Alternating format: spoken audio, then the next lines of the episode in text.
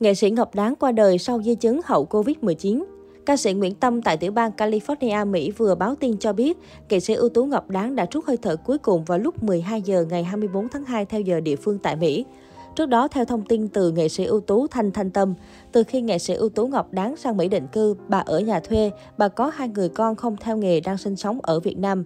Đầu năm này, khi phát hiện bà bị mắc Covid-19, các đồng nghiệp đã đưa vào bệnh viện cấp cứu, đến nay đã hơn một tháng. Khi sức khỏe đã ổn, bệnh viện đã cho bà được xuất viện về nhà, đó là vào ngày 29 Tết Nguyên đáng nhâm dần. Lúc đó chúng tôi nghĩ là bệnh tình của bà đã ổn nhưng không ngờ đến thời điểm này thì tình trạng hậu Covid-19 đã khiến bệnh nền của bà trở nặng, rất nguy kịch. Và không ngờ bà đã không thể vượt qua, nghệ sĩ ưu tú Thanh Thanh Tâm khóc. Nghệ sĩ Tuấn Châu cho biết, nghệ sĩ ưu tú Ngọc Đáng có một khối u ác tính ở cổ. Bác sĩ chuyên khoa đã cho biết bà mắc bệnh ung thư giai đoạn cuối. Sau thời gian đã hôn mê, giới nghệ sĩ ở hải ngoại đã cầu nguyện cho bà, mong sẽ có phép màu để bà vượt qua cơn đau này, nhưng rồi bà đã không qua khỏi. Nghệ sĩ Tuấn Châu khóc nói. Nghệ sĩ Ngọc Huyền bật khóc cho biết cô đang bận ghi hình, thì từ phòng ICU, người thân thông báo nghệ sĩ Ngọc Đáng vừa qua đời. Má Đáng bị ung thư vòm cổ, má sống một mình ở California, chúng tôi cũng tới thăm má thường xuyên lắm. Ngọc Huyền nói thêm trước đó, hôm 19 tháng 1, nghệ sĩ Ngọc Đáng tham gia chương trình cùng cô. Sự ra đi đột ngột của bậc tiền bối khiến Ngọc Huyền không khỏi đau lòng. Cùng thời điểm, ca sĩ Quang Thành cho biết anh vừa nhận tin nghệ sĩ Ngọc Đáng qua đời. Nam ca sĩ nói giọng ca cải lương phát hiện hạch ở vòm họng. Trước khi qua đời vài tiếng, nghệ sĩ Ngọc Đáng rơi vào hôn mê khiến đồng nghiệp lo lắng. Nghệ sĩ ưu tú Ngọc Đáng sinh năm 1951 tại Sài Gòn. Bà nối nghiệp cha mẹ là nghệ sĩ Tư Minh và Ngọc Xứng, chuyên hát cải lương tuồng cổ trên sân khấu Phụng Hảo của nghệ sĩ nhân dân Phùng Há, sánh vai với các ngôi sao như Xuân Yến, Thanh Loan, Thanh Thế, Bạch Lê. Nữ nghệ sĩ được khán giả biết đến với các vở diễn Lưu Bị cầu hôn Giang Tả, Thái hậu Dương Vân Nga, Xử án bàn Quý Phi. Đặc biệt, bà còn diễn với những vai kép võ, kép lão như Trịnh Hoài Đức, Lữ Bố, Bao Công, Quan Tư Đồ.